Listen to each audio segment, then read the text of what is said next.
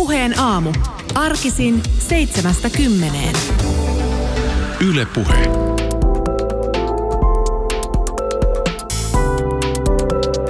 Koronapuhelu kaukomaille. Yle Puhe.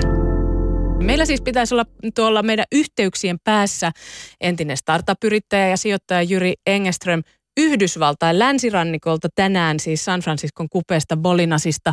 Tota, Jyri, te olette pitäneet kotikoulua lapsille jo aikana ennen koronaa ja varmaan niin kuin tällainen etätyön tekeminen on sulle esimerkiksi ihan tosi tuttua, niin, niin tota, millä tavalla, onko tämä vaikuttanut paljon teidän arkeen tämä koronatilanne? No varmaan vähemmän kuin monella muulla. Tuossa lapset pelaa rikosee robotteja pöydän ääressä ja noita erinäköisiä koulu- ja muita oppitunteja tässä nyt on jo muutenkin tehty pitkään niin kuin Zoomilla. Et tota, ei ehkä niin paljon, mutta tota, tietysti täälläkin kaikki ihmiset joutuu nyt olemaan ihan sisätiloissa tai kotona. Onneksi meillä on iso piha. Millainen tilanne siellä San Franciscon suunnalla tällä hetkellä olla, on tuon koronan suhteen? Siis nyt kun on huhtikuun kahdeksas päivä, niin, niin onko siellä tota, tilanne räjähtänyt käsiin? No New Yorkissa on räjähtänyt käsiin, mutta täällä alussa oli ihan yhtä matkaa New Yorkin kanssa kasvaneet virustartunnat, mutta sitten ehkä tämä kuitenkin viikko aikaisemmin siirryttiin tuollaiseen karanteeniin. Ja monet on sitä mieltä, että se oli ratkaiseva hyvä asia niin Piilaakso ja San Franciscon näkökulmasta siksi, että se on nyt niin kuin kasvanut merkittävästi hitaammin täällä se tartuntojen määrä, vaikka silloin alussa erityisesti just Piilaakso oli ehkä se Seattlein jälkeen kaikkein kuumin hotspotti jonkun aikaa, mutta täällä on tällä hetkellä tilanne selkeästi niin kuin paremmin hallinnassa kuitenkin, vaikka edelleen kyllä uusia tartuntoja tulee enemmän ja enemmän joka päivä. Te olette, Jyri, tällä hetkellä sun perheen kanssa Bolinasissa, siis sellainen parisen kymmentä kilometriä San Franciscosta. Millainen paikka tämä Bolinas on? Rantakaupunki, paljon vanhoja hippejä. Tämä on hyvin niin kuin hiljainen, miellyttävä, mukava vanha lungipaikka. Mutta tota, täälläkin on nykyisin äh, jo vanhenee väestö, että on ollut huoli siitä, että miten nämä pärjää. Ja sitten kun on hyvin tällainen yhteisöllinen, että on paljon, ihmiset halailee kadulla toisiaan, niin ää, että on ollut pelko siitä, että se aiheuttaisi tämä korona täällä just tämän tyyppisessä paikassa niin kuin pahaa jälkeä. Että sen takia mä oon aloittanut täällä tämmöisen tämän koko kaupungin koronatole, kaikki käy koronatestissä mikä tässä on tässä ajatus tässä taustalla? Siis ilmeisesti nyt tulevana lauantaina huhtikuun 11. päivä todellakin sä aloitat tällaisen testaushankkeen, missä on tarkoitus testata kaikilta Bolinasi asukkailta tämä COVID-19-virus tai sairaus, että onko, onko sitä. Niin mikä ajatus sulla oli tässä? Miksi haluat tehdä näin?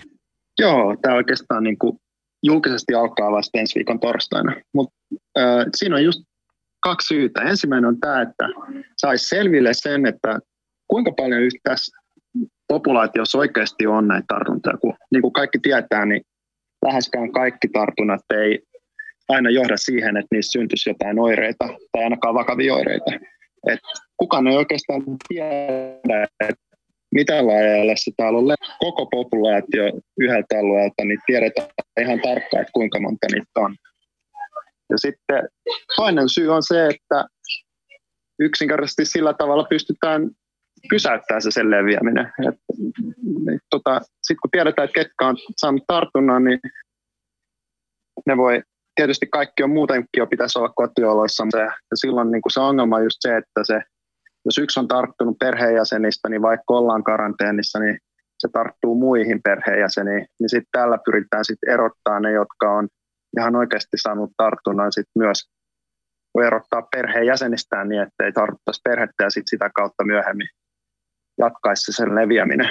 Tällä tehtiin Italiassa yhdessä kaupungissa, pikkukaupungissa ja se toimi hyvin, että sitten tehtiin yhdeksän päivän kuluttua. Ensimmäisessä testauksessa oli muistaakseni suunnilleen 90 koronapositiivista, sitten ne laitettiin karanteeni ja sitten oliko se nyt yhdeksän päivän kuluttua testattiin uudestaan, niitä oli vain kuusi, löytyi enää positiivisia ja sitten nämä kanssa ja niiden kontaktit oli karanteenissa, niin sen jälkeen sitten oli nolla. Nyt tässä on vähän sama idea, että koitetaan äh, ikään kuin lopettaa tykkänään se, äh, päästä niin kuin nolla koronatapausta Polinasissa. Katsotaan, että onnistuuko. Jyri Engeström, sulla on nyt oma hanke meneillään. Onko valtio tai, tai tota, viranomaiset hoitanut asiansa huonosti, kun sun täytyy yksityisenä kansalaisena puuttua asiaan, kun ohitat julkista päätöksentekoa tällä tavalla?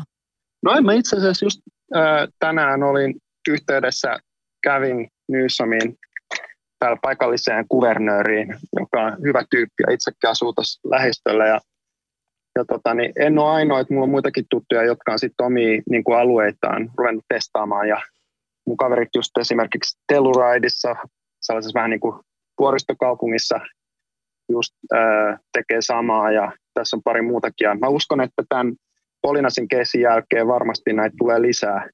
Viranomaiset on ollut sange innoissaan tästä itse asiassa, joka on tosi, tosi mahtavaa.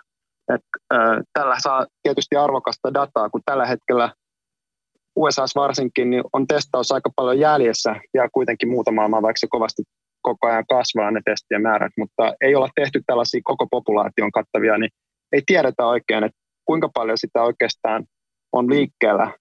Tiedetään, että kuinka paljon ihmisiä on, jotka sit sairastuu, mutta niistä ei tiedetä, että kuinka paljon on niitä kantajia, joilla ei ole mitään oireita toivottavasti tätä kautta tämä voisi myös niin kuin mittaamaan myös sitä, että miten tämä karanteeni oikeastaan puree.